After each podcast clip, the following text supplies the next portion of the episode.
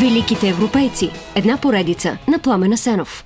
Колко и кои от днешните политици смятате, че трябва да бъдат обявени за светци утре? Изобщо, колко политици светци познавате? Сещам се за неколцина канонизирани официално, но при всички случаи са малко. Толкова малко, че имената им двойно впечатляват.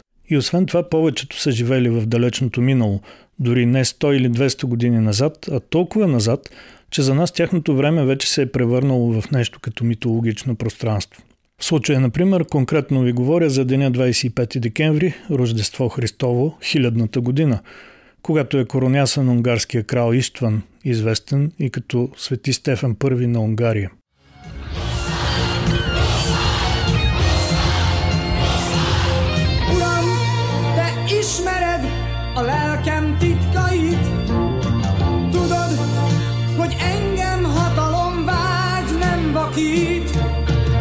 Боже мой, ти знаеш тайните на душата ми. Ти знаеш, че властта не ме блазни. Помогни сега, Господи, помогни на моя народ, помогни ми да защитя страната си. За нас няма друг път, освен Божия път. Само той е подходящия. И няма по-силна вяра на света от нашата. Това е ария от рок-операта Иштван, кралят, на композитора Левенте Сюриини по текст на Янош Броди. През 1983 година операта е поставена в големия централен парк на Будапеща и предизвиква истински фурор, защото пред лицето на хищната съветска империя вади и размахва спомена за националната независимост и вековната гордост на Унгария. В ушите на мъркобесния и аморален комунистически режим вупие за свободата, вярата и човешкото достоинство. Боже, дай ни мир! Само това искат хората на Унгария и това настойчиво пее хора. Adj békét, Uram! Adj békét, Uram! Adj békét, Uram! Adj békét, Uram!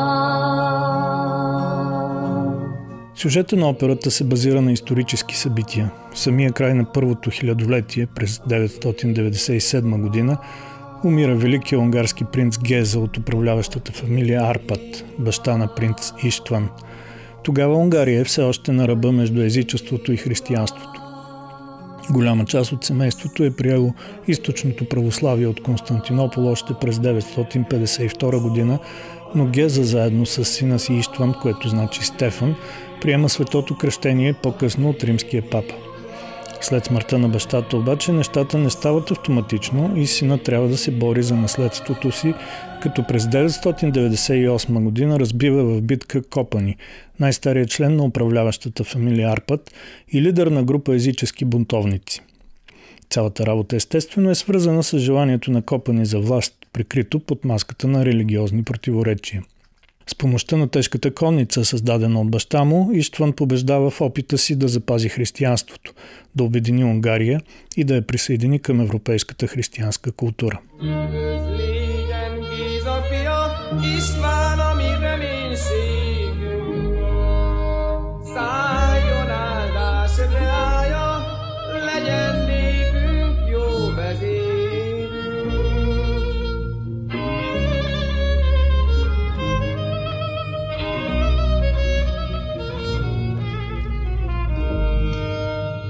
Отначало нищо с Иштван не е наред. Първо, не е ясно кога точно е роден. Едни източници сочат 967 година, други 969, а трети дори 975. Второ, ражда се като езичник и рожденото му име е Вайк. Той е от тюркски происход и значи истински човек. Трето, баща му Геза е силен, влиятелен и обичан от унгарците принц, но се смята, че голяма част от тази сила се дължи на жена му, трансилванската принцеса Саролт. Името има тюркски происход и значи бяла невестулка, а от славянските поданици тя е наричана бялата княгиня.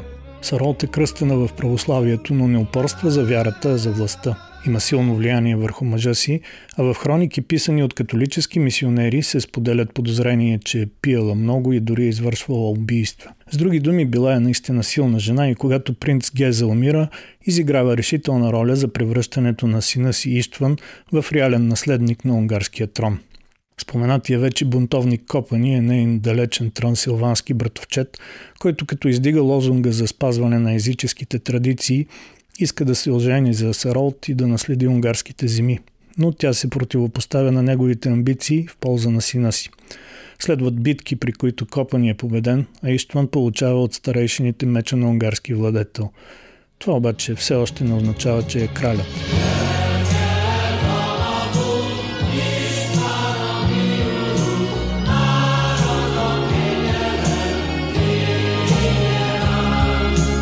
Далеч преди тази победа обаче се случват две важни събития. Младия Вайк е покръстен в християнството от светия Адалберт, известния светец от Прага, и получава името Иштван или Стефан.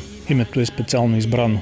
Освен, че значи корона на латински, на еврейски пък значението му е норма, стандарт.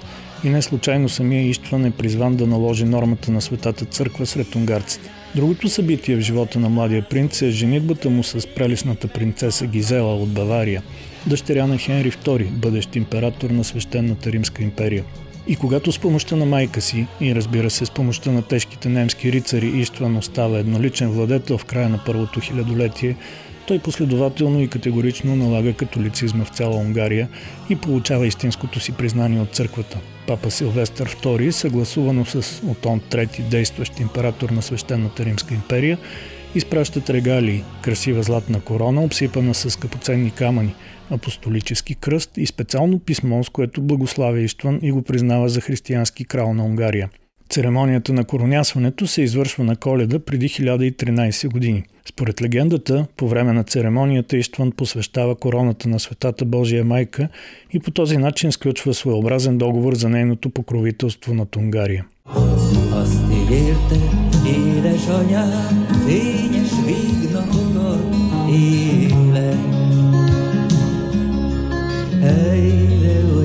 a világ, mindig szomorúbbat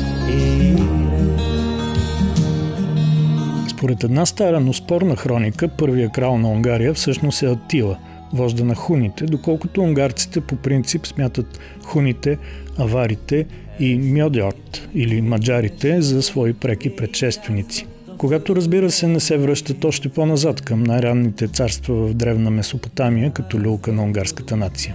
Официално и всепризнато обаче първият им крал е Иштван.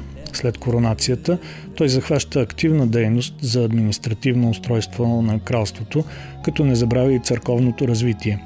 Въвежда деленето на комитати и воеводства в страната, а още в първия си декрет задължава поданиците си да имат изградена църква най-малко на всеки 10 села – кани в страната и известни мисионери. Води също доста войни, с които присъединява към унгарските земи Трансилвания, Банат и други, т.е.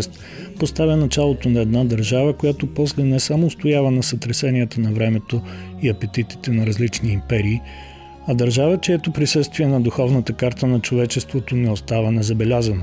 Какво пък толкова ще каже някой Унгария и по територия, и по население е на практика равна на България, а те даже нямат море. С какво ни превъзхождат?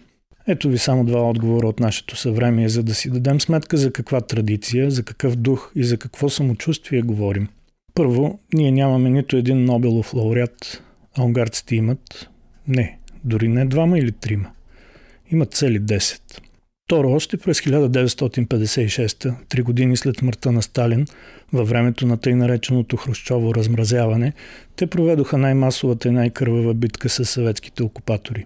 С възстанието си унгарците доказаха на света и на себе си, че каквото и да се говори, тъй наречения социализъм с човешко лице е невъзможен, че лицето на социализма е винаги кърваво, независимо от опитите му за мимикрия. Но как пък във всичко това се вписва Иштван първи, кралят? Трудно е да се отговори съвсем точно и детайлно, но има две неща, които трябва непременно да се кажат. Очевидно е поставил наистина добри основи на кралството и очевидно частица от неговия дух по някакъв начин успява и до сега да живее във всеки унгарец.